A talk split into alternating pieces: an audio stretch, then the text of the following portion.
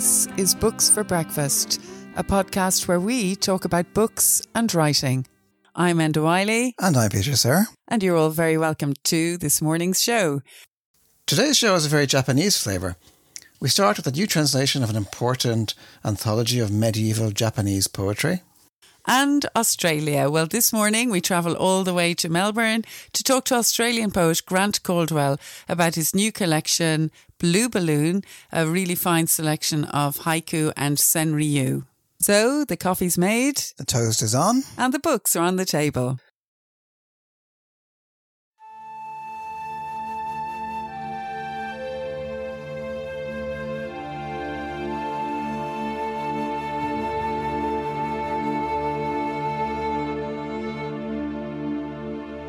I, uh, when I first started learning Japanese, I was a teenager, a kind of strange teenager who was interested in learning about languages, and I just randomly picked up Japanese and never put it down. And uh, I had a Japanese dictionary, and I had a copy of these poems in Japanese. Didn't really know anything about them and didn't have any translations, but had these poems and I thought, well, they're each very short and I have a dictionary, so I'll start seeing whether I can find a way to work out what each one is saying. And I remember being hugely disappointed because I looked through the dictionary for every word I could find in the in the poems, and not one of them the words was actually there. And it was only years later that I realized okay, this is classical Japanese, it's not the same thing as contemporary Japanese. And uh, not only are the words different and the pronunciation different very often, but also um, the the amount of like the grammar is different.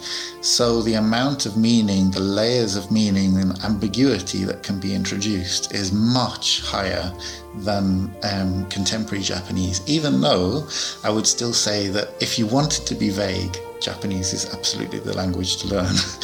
So um, I, I was really interested in looking at the I mean, it sounds very pretentious, but the gaps, the things that other people hadn't necessarily chosen to highlight in their translations, and the, the things that we could maybe tease out. Inishie no Nara no miyako no koko no e ni kana. I view cherry blossoms in the ancient palace of Nara, exquisite each double layer reveals another inner sanctum. I am consumed by my own thoughts, vexed with those I love and those I loathe. This world has lost its zest. 人も惜しい人も恨めし味気なくよう思うゆえにもの思うみは See the reeds of Naniwa Lagoon, that brief span between each notch. Are you saying we've only been apart that long? Already it's another world. Naniwagata, mijikaki ashi no fushi no mamo awa de kono yo sugu shite yo to ya. In the long light of spring, my own heart settles. I marvel at how petals fall. Such unrest. Hisakata no hikari no dokeki. Haru no hi ni shizu kokoro naku haru no chiru ramu. That was James Hadley and Nell Regan reading from A Gap in the Clouds, which is a new translation of the Ogura Hyakunin Isshu, or 100 Poems by 100 Poets, which is one of the most important collections of Japanese classical poetry. And so they've come in to, to join me on, on this unusually sunny day in Dublin to discuss this rich treasury of short poems on nature, the seasons, travel, I suppose above all, love. And just to say a word about the translators, first of all, James Hadley is Ussher Assistant Professor in Literary Translation at Trinity College Dublin.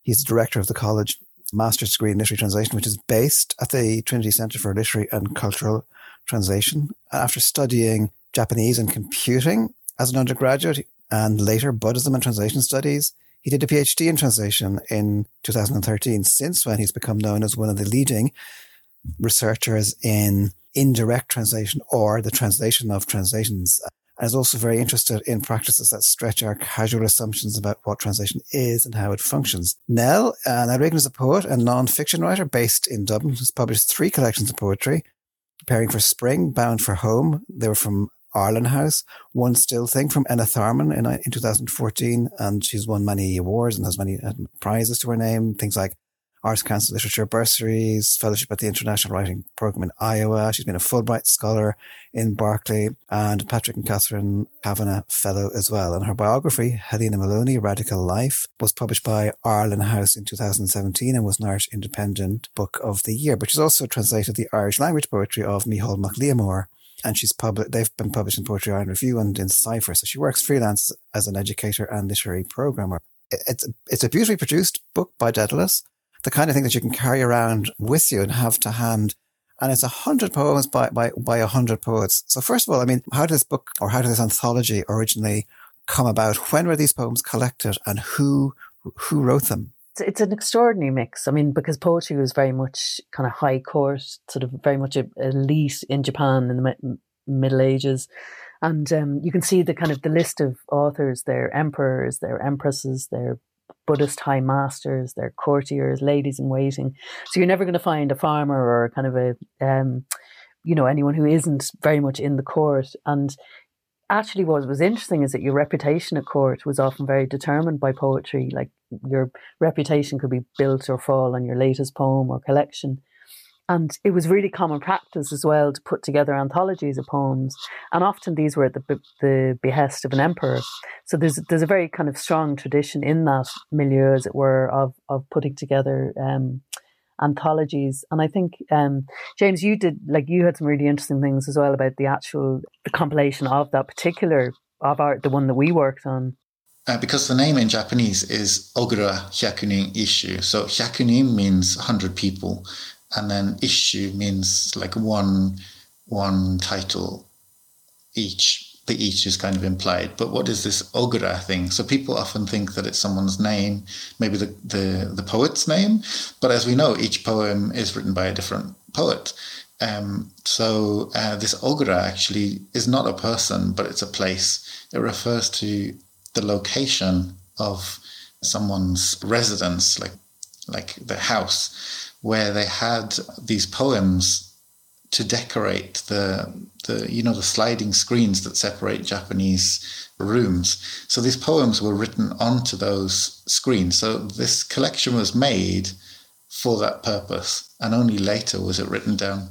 I mean, they were written down beforehand, but because they were far older than that uh, that residence, but they were not conceived of as one book up until long after that had happened. And the um, just the really interesting thing as well is that the now correct me if I'm not pronouncing this right, James Fujiwara no Teika was the, the the compiler in about twelve thirty five, I think it was, and it's fascinating when you look at the interrelationship of the biographies. Like he was the mentor of one of the other poets. He was the, I think, the grandson of another famous anthologist. And, you know, you really get a sense when you go through their biographies of just how small the world was and and also how many debates they had about poetry and different aesthetics. And um, I think my favourite um, job description actually is, um, I think, Minister of the Bureau of Poetry, which I think is a brilliant one. We're missing out on something like that, I think. what makes them attractive to us? What makes them speak to us? Or indeed, what made them speak to Japanese listeners or readers all those years ago? I think it's that ability to condense is so extraordinary. Do you know, so the images are condensed. And the other thing which really, and it was, I suppose, the big, one of the many challenges of translation is the kind of double meanings. So you had a lot of words, the, the words that are completely pivot words that completely change the meaning of the poem. So this is why you have so many different translations as well that seem very at variance because they literally can be read in several different ways even though there's so few words in each. But I think the power of the imagery is it's about seasons passing, it's about autumn, it's about spring, it's about aging, it's about love, loneliness. So they're such universal kind of human emotions that it doesn't matter if you're kind of an emperor in 12th century Japan or somebody under lockdown in Dublin in 2021.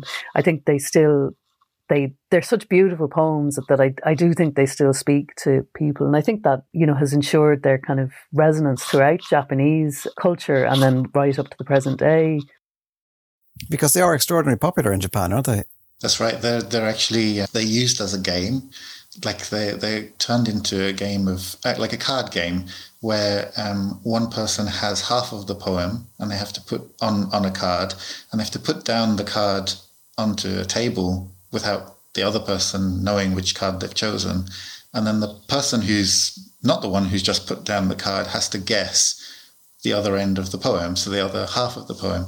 And this is like a super fast play playing game that people there are competitions and tournaments for this kind of uh, game. So yeah, that's massively important. I love the cards. I mean, I think I just I just think that's something we could do for mm, Irish poets. I mean, maybe there's a, there's a project for somebody for let's go to Poetry Ireland with that with a card game. And actually, I I remember thinking, Peter, you're right that it would be like playing Pangur Bán and a lot of those poems as Snap. Do you know what I mean? That would be the equivalent.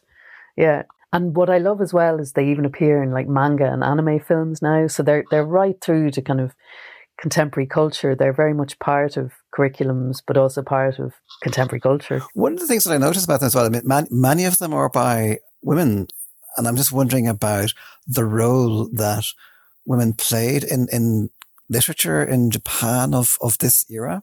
It was hugely important, and I mean, many of the most famous poets and writers were women. You know, at that period, and for example, the author of kind of what is considered to be the first novel is the tale of Genji is a one of the poets in, in the book who's a woman. And a lot of them tended to kind of coalesce around, you know, a particular empress maybe, and there was kind of quite a literary court that women were very prominent in.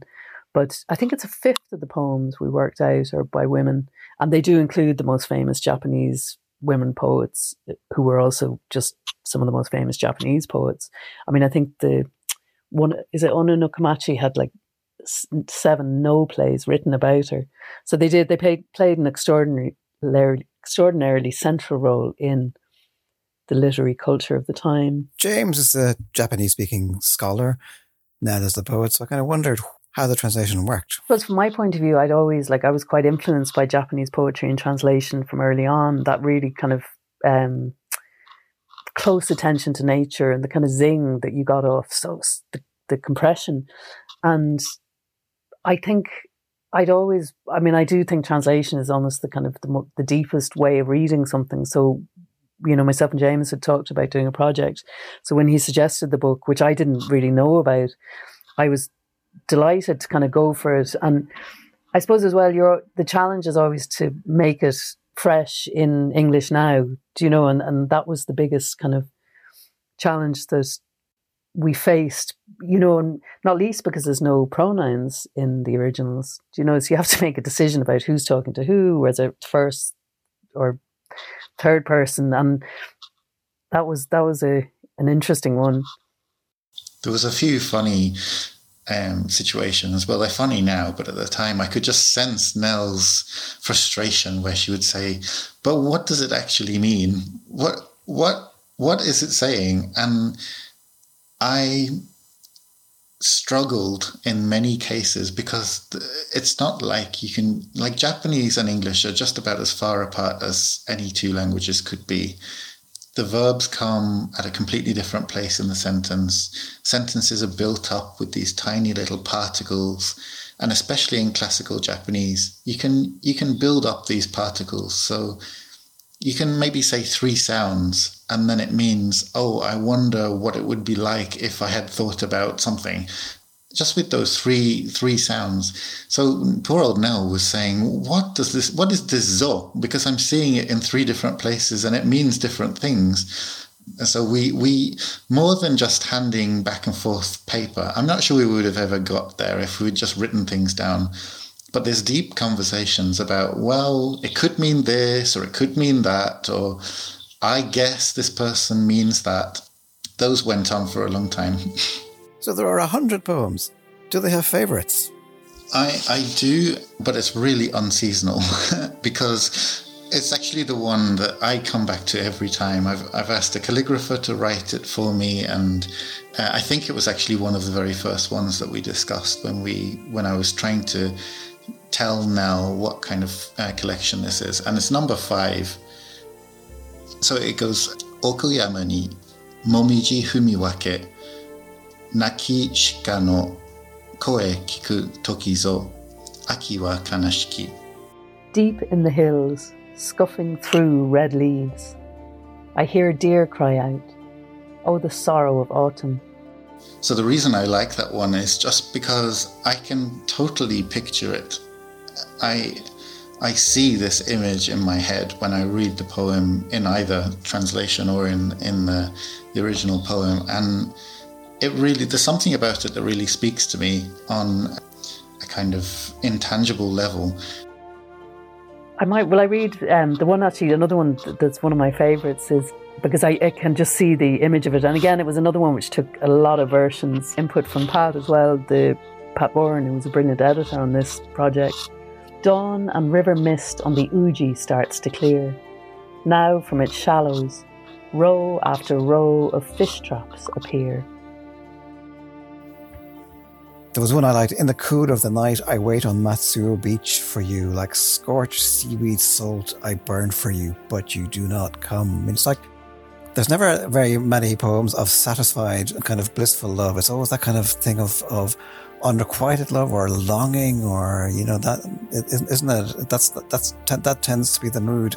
And that's a great example of that, I think. You do not come and it's funny that you actually honed in on the the emotion from it because whenever I read that one, I immediately go back to this seaweed salt thing because that took ages to work out what what is that, and it is it is making salt by using seaweed. So they kind of boil it down and, and condense it. so that was James Hadley and Nell Regan talking about A Gap in the Clouds, a new translation of the Ogura Hyakunin Isshu, and that's published by Dedalus Press in a handsome edition, a nice pocket size edition, and details as usual on our website www.buzzsprout.com.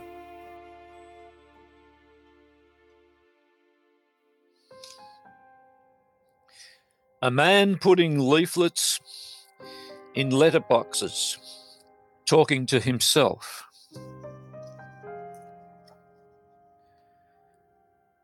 Reading in bed. Two of me in the window, lit by the lamp.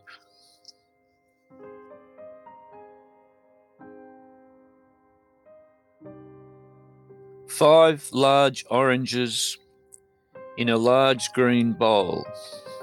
Other journeys.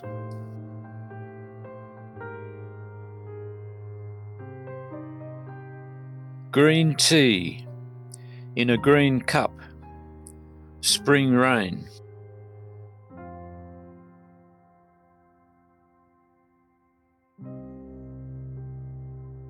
Two horses and a donkey, with their backs to the rain, alone in my hire car. And that was Grant Caldwell reading from his new book of poetry, Blue Balloon, a collection of haiku and senryu published by Collective Effort Press, Melbourne in 2020. Grant Caldwell is an Australian poet, novelist, and academic. His latest books are Love and Derangement, a novel which came out in 2014, Reflections of a Temporary Self, New and Selected Poems, that was 2015, and the critical monograph Intention and Unintention, or The Hyperconscious in Contemporary Lyric Impulse, 2018. Grant is currently a senior lecturer in the creative writing program at Melbourne University. He has been writing and publishing for nearly three decades. His work is marked, I think, by a fearlessness that is compelling and it's fueled by a very distinctive outlook on life, a wry humour that's uplifting. His poetry comes with huge praise. One Australian critic said of his work, he's arguably the most spiritually rich original poet we have. And the poet Kevin Brophy when launching the collection, said that his first reaction to these brief and brilliant impressions is pleasure. So, Grant, it has indeed been a great pleasure to read your collection, and you are very welcome to Books for Breakfast this morning. Thanks very much, Enda. Uh, it's my pleasure entirely, and uh, especially if you're going to say nice things about me. well, it was great pleasure to say. We were having great pleasure this morning, aren't we, we Grant? So just to say, yeah, just to say to listeners as well, Grant and I um, met over two decades ago, which makes us sound very old. Um, I was a young poet and I just won the Vincent Buckley Prize for poetry. And I was invited to stay at Melbourne University. How lucky was I to be poet in residence there? And it was absolutely wonderful. But I knew nobody. And I remember getting a list of poets in Melbourne and I just cold called you and I, I said, Would you like to meet? And we did. You were so kind and very welcoming. So thank you for that, Grant. Well, it was very nice to meet you, and and it still is, Enda. Yeah, it's so nice. We're we're great. We're great buddies. Although I must admit, we've just been talking to each other intermittently over the years, but it's so uh, nice to have you here. Um, also, yeah. I know that you have Irish connections too, Grant. Um, in your family history, your maternal grandmother and your paternal great great grandfather both came from Ireland, didn't they? Um, and uh, you, re- yeah. I remember you came here in 2007 as well. So there's wonderful haikus in your collection, written like the one we just heard there about the donkey on Achill Island. Yes, uh, uh, John, I met John F. Deane in uh, in Wellington in 2005 at a poetry festival, and uh, we hit it off. Uh, he's mm-hmm. one of the funniest people I've ever met, and and um, and we laughed a lot he told he told me about the Achill Island uh, Heinrich Boll cottage, and invited me to apply, and so so I did, and uh, and lo and behold, they gave me three weeks there. I was very lonely, but uh, but I but I had a lot of time to wander around the island, and it was cold, and it was you know it wasn't in the summer, the you know the tourist season, so to speak. Um, but it was very beautiful, and uh, I wrote quite a lot of haiku, some of which survived, and and I worked on a manuscript of poetry while I was there that was published in 2010. So I was doing that was mainly what I was doing, um, and uh, I met up with some of the sculptors and artists from uh, Dooagh, uh, I'm probably pronouncing that badly. Uh, no, that was very good, Grant. Well done. And uh, and in in the in the hotel there called the pub, I think it's called, um, and uh, they're a great lot of people, along with John, who was born on Achill Island. I don't know if you know that. Yeah, no, that is right. Mm. That's right. Yeah. Actually, he was my first publisher. So, uh, yeah, I know John. And that's fantastic that you got that experience. And wonderful haikus about Achill. One of them says, Behind the cottage, wrens and finches in the fuchsias, white waves at Dugort. And then along narrow lanes, the smell of peat smoke. Hills loom in the mist. That's beautiful, Grant. So obviously, it was an inspiring time for you to be there. Yeah, yeah, yeah. Well, it's it's really interesting that the that what people gain or get or or repeat from your from your poetry, as you probably know, and and it's you know those poems for me they are they're they're aesthetic poems, uh, and and I never. You know, I'm always looking for irony and and uh, and that kind of thing. But some of the poems that I have that have no ne- ne- not, don't necessarily have a meaning, or or or a, a reflective irony. Um, that I like them the most because they they kind of uh, uh, they kind of encourage a kind of rumination on you know they're like a koan in a way. I, you know, Kevin chose some poems like that. Like he he chose the poem about uh, leaving the house a leaf on the doorstep, now I have no, I kind of can make a meaning out of that, but but it goes further than that, if you know what I mean. Yeah, I, I love those kind of meditative poems as well in the collection. Grant, hmm. um, the the the selection of haiku and senryu in this book, they're a product of thirty years' work. Though in your collection, you say that the majority of them are written in the last 10 years when you developed a stronger understanding of the range and the form um, of, of haiku and senryu. So I know that you've compared these forms to photographs in words. And um, well, I'm going to ask you kind of nearly two questions now. I was wondering, first of all, where does your long lasting interest in these forms come from?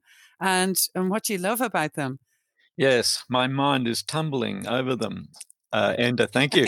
Um, I think uh, you asked me where my interest first came from. Um, it's a long time ago uh, that I that I came upon haiku, and I don't remember who it was, but it probably was those uh, the, the, early masters like Basho and Buson, uh, and and I wrote very.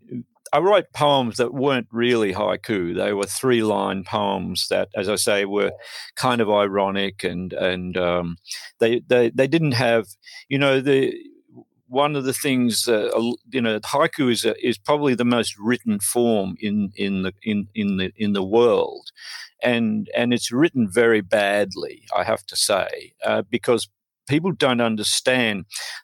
You know, I never think thought I'd hear, hear myself say this, but the rules are actually well, they're more principles than rules. They're very important.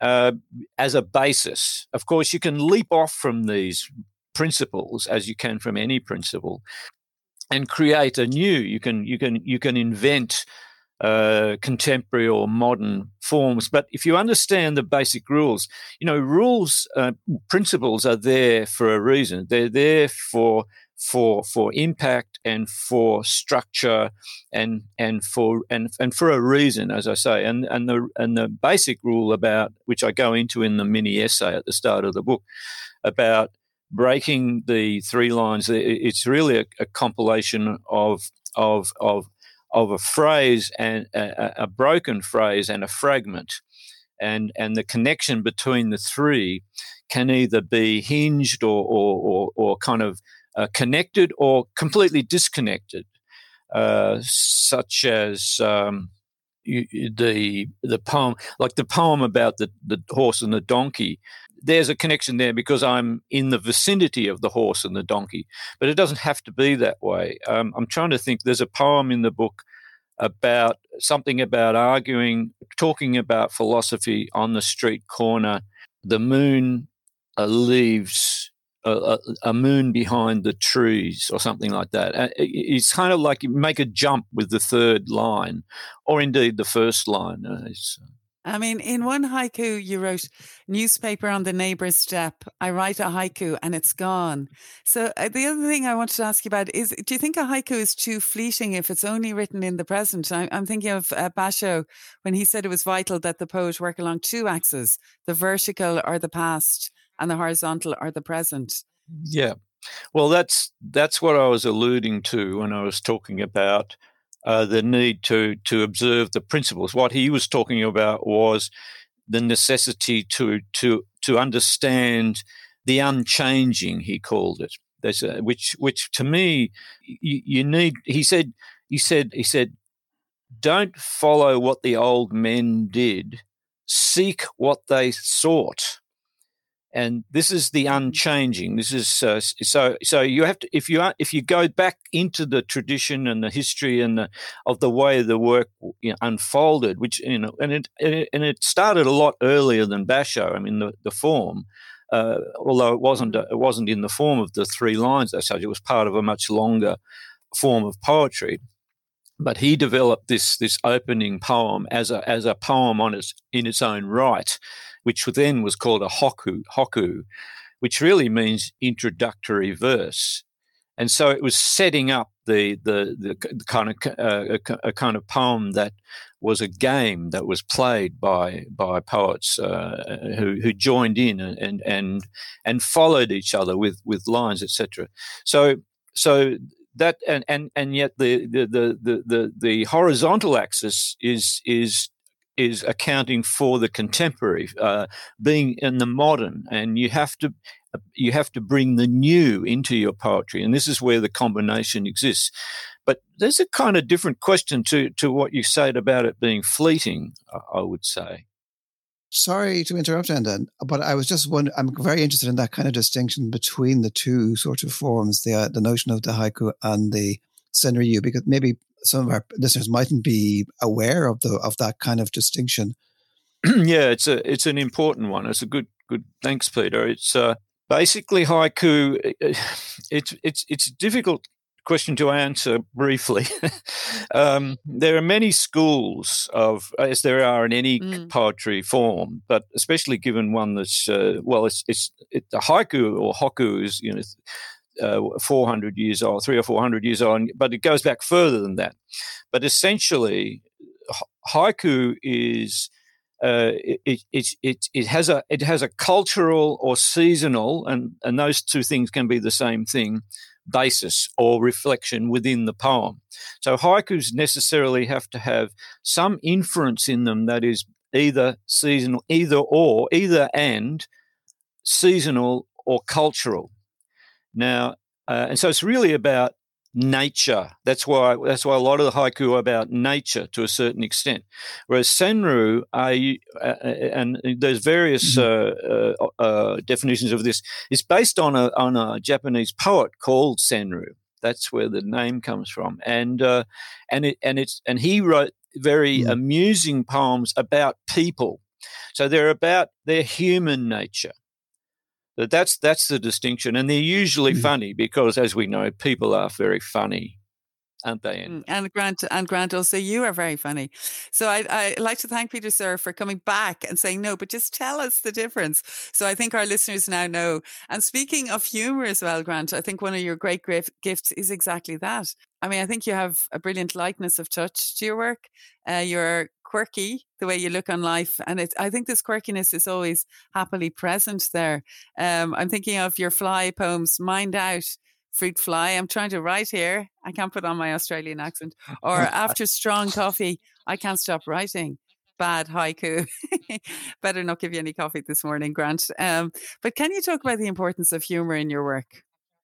Well, it's it's what it's what keeps the world going, doesn't it? Uh, I, you know, I, I don't know. I, it's it's instinctive. It's uh, I, uh, I, I can't. I have no explanation except that you know, it's like it's like having breakfast at twelve midday. Um, you know, you can, it's. Uh, I, I, uh, it's interesting. Uh, a friend of mine, Myron Lysenko. I don't know if you remember Myron. He he wrote this very serious poem once about his brother getting caught in a chimney when they were young kids. And he wrote it three years after his brother's death at a much later age, right? And the poem is very.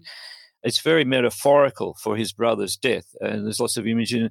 But he was reading it, and but in the middle of the poem, it's quite a long poem in the shape of a, uh, of a chimney. In the middle of the poem, he was reading it. I heard him read it alive one day, one of the first times I heard it. And in the middle of the poem, he said, So I went home and had a sandwich. This is while his brother was stuck in the chimney.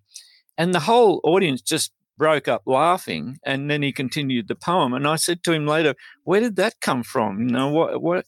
He said, "Oh, he said it, the whole room felt really serious, and I, I, I just hated the way everything it was so serious. So I just threw that in there, and maybe that's what, oh, Grant. maybe that's what we're doing. You know, with humor, we're kind of, uh, you know, we don't want to get too serious. Otherwise, that's when people kind of start bashing each other verbally or, or otherwise. Yeah. And uh, humor is a great leveler, isn't it? It's uh, and it's it's universal. Wherever I've been in the world people have the same humor.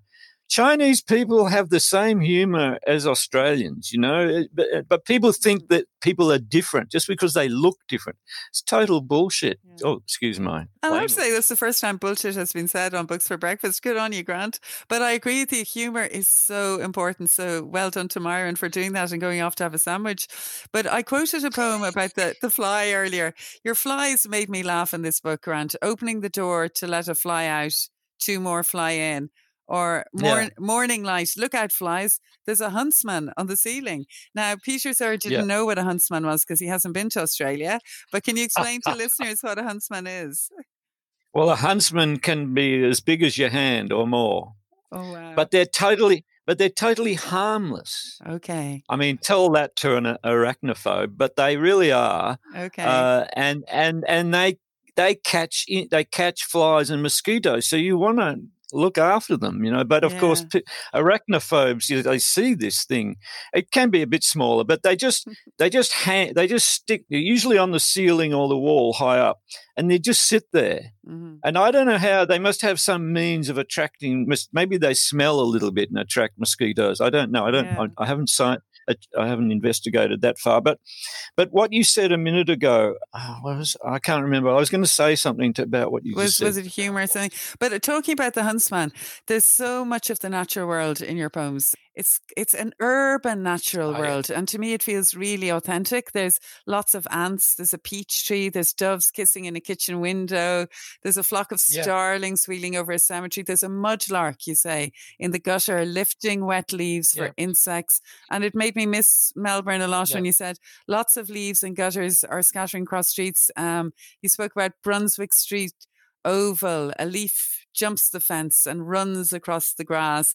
So I think it's fair to say, Grant, you are an urban naturalist. I think. Yeah. Yeah, but you see, you see, you are getting those cultural connections, Mhm.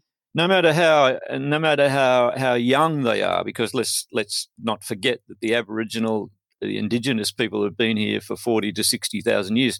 We've been here like two or three hundred years. I Mhm, mean, you know, yeah. it's nothing. So our our culture is is very. My my wife, who's Chinese, says that Australia has no culture, and I said we've got all the cultures in the world here, and we have the oldest one. And she said, "Yeah, but look what you did to them." Mm, yeah, so, so, but but but what you're saying is still it's an it's the urban culture, as you say. But but if you think about it, what if you if you're writing about your observations, which is basically what haiku is, because you, it needs to be neither objective or, or subjective. It, it has to be, even though there's myself in the poems, you really have to lo- you have to leave yourself. Basho said, in order to understand the pine, you has you must become the pine. Mm. And and so what are, what are you going to write about in your observations?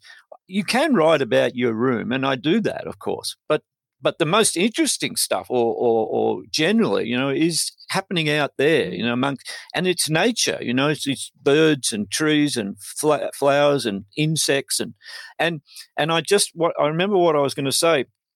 I owe a lot, and I have to say this for people who know about haiku. Uh, Issa was a great poet of the insects, Mhm. and I'm and I'm and I'm following on from him here. Uh, he wrote some wonderful uh, poems, very funny Mhm. uh, about insects, and uh, and some of them quite uh, quite poignant as well. So he's worth checking out. I double S A. Yeah. Oh, yeah. Definitely, I'll be checking uh, checking him out. And also, I love that one of the reviewers uh, picked up on this and said these poems delight in their naive surprise, and they are stunning reminders that the healing beauty of the natural world is also found in the city. Wow. So that's that's a good review there, Grant. So the book. Yeah, who said that? I, I, I Was that in the Plumwood thing? yeah, that's right. The, the the recent review that just came out of your book. Actually, it's brilliant that you're getting such a positive response to it, Grant. And also, I wanted to ask you about travel because the book is split into three sections. We spoke about Ireland, but the poems don't just travel to there; they go to China, Kyoto, France. I love the French ones. This pigeon gets into the metro for free. Very good, Grant. Just does travel feed your compulsion to write?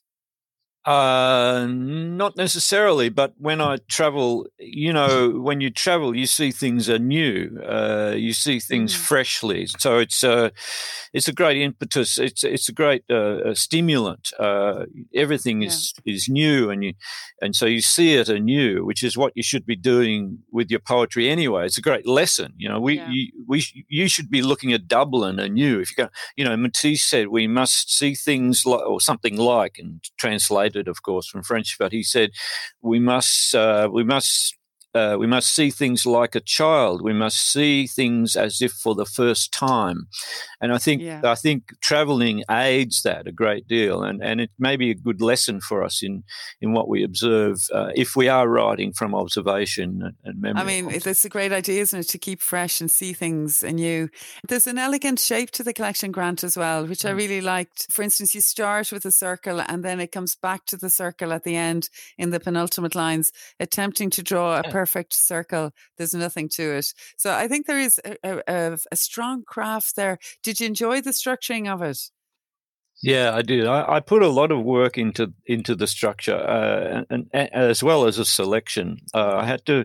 I spent a year uh, throwing lots of lots away. I haven't totally thrown them away, but I I, I brought it back down to this 280 or 90 poems, and and it was it was it, it, was a lot of fun doing that mm. but structuring it too was a lot of fun and uh, and as you say the uh, the the bulk of the of the of the book are the are the poems from the last uh, 5 to 10 years where and the reason you alluded to this before the reason that that occurred is because in the last 5 to 10 years as I say in the introduction I I feel like I've started to understand the form uh, a lot better. I won't say perfectly at all, because in 20 years' time, if I'm still around, I'll probably look back on this collection, you know, askance. But uh, but at the moment, it's very satisfactory, and I and I and I love the reactions I'm yeah, getting. It's, very, it's more than very satisfactory, Grant. But um, I'm just wondering as well, subtly the state of the world at the moment and the pandemic is present there in some of the haikus coronavirus old people in the park exercising Another one, coronavirus, people wearing masks outside the bank. Just, we're here in Dublin, you're in Melbourne. How has it been? You know, you, you came through lockdown in Melbourne. Um, you managed, you managed to keep the virus at bay, but how has it been for you as a writer being there during the pandemic? Have you been able to keep going on new projects and stuff? Well, the university takes a lot of energy and time, and uh, a lot of the work I do Maybe this is why I've been able to attend to the short form of poetry. I, I, I scribble stuff all the time and poetry. I've got a, some novels kind of in the drawer, so to speak, that I bring out and rework every now and then. Um, but I can't work on a on a novel. I couldn't start a new novel. So, but so it hasn't the virus hasn't made a lot of difference to me in in that respect. Um, because I had to work from home anyway. I work. I just been teaching online and having countless Zoom meetings for administrative stuff and mm. and doing doing research uh, basically from home. And we're mm. back. We're back uh, on campus now. I don't know if you know that, but back yeah, in back wow. back in the classroom, and it's terrific. I just uh, I just didn't realize how much I missed it. It's just so so good. Mm.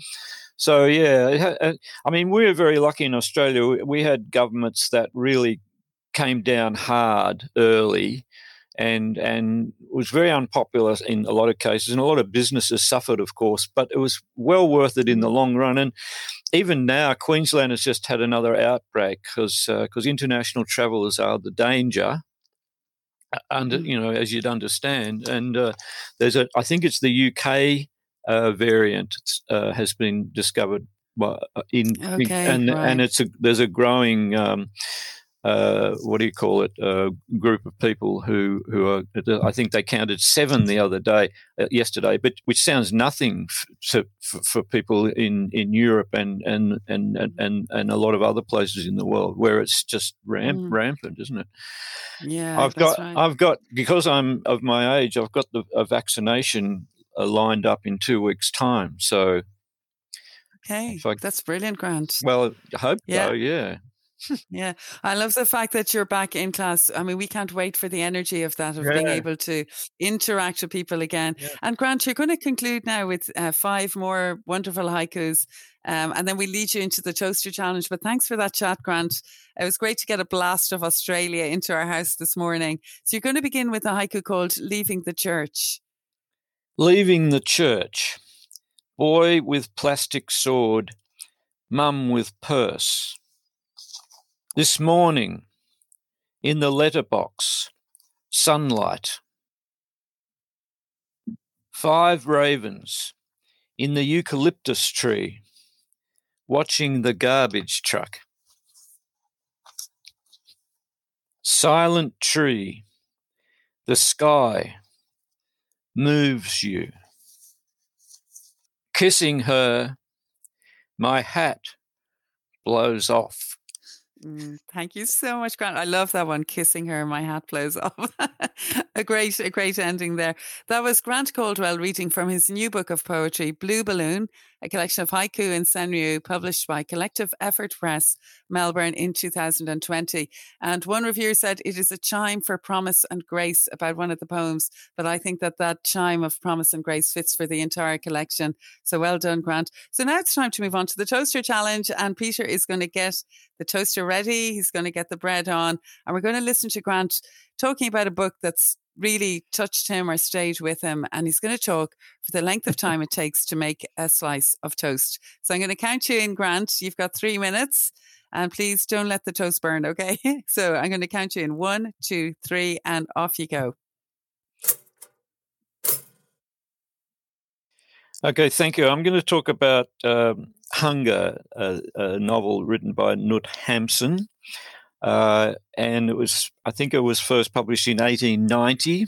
Uh, Knut Hamsun is a Norwegian novelist, a very interesting character, uh, very interesting life, uh, well worth reading about. It is a n- movie made of his life. And he's a controversial character, um, but I should talk about the book. I might talk about the controversy of him supporting Hitler. It's not quite as black and white as that, and I'll get to that. But uh, hunger itself was quite a revelation in its form at the time. And I, in my opinion, and I'm sure others have said things like this, it was a huge influence on the modernists uh, like Joyce and Kafka. You can read, you can if you read Hunger alone, but but but Hamsun's other books, you can see the connection with Kafka and Joyce some 30 years later. And I would I would put money if I was a betting person, I would put money on that they had read Hunger, both uh, both uh, Kafka and Joyce, and uh, I know that Hemingway uh, referred to Hamsun. I'm pretty sure, if I remember rightly. So, but he he this, this book Hunger is very much a, a flow of consciousness. Uh, it, the whole book is this flow of consciousness of this. Uh, he's a writer, uh, a very poor writer. He he hardly has anything to eat. He owes rent.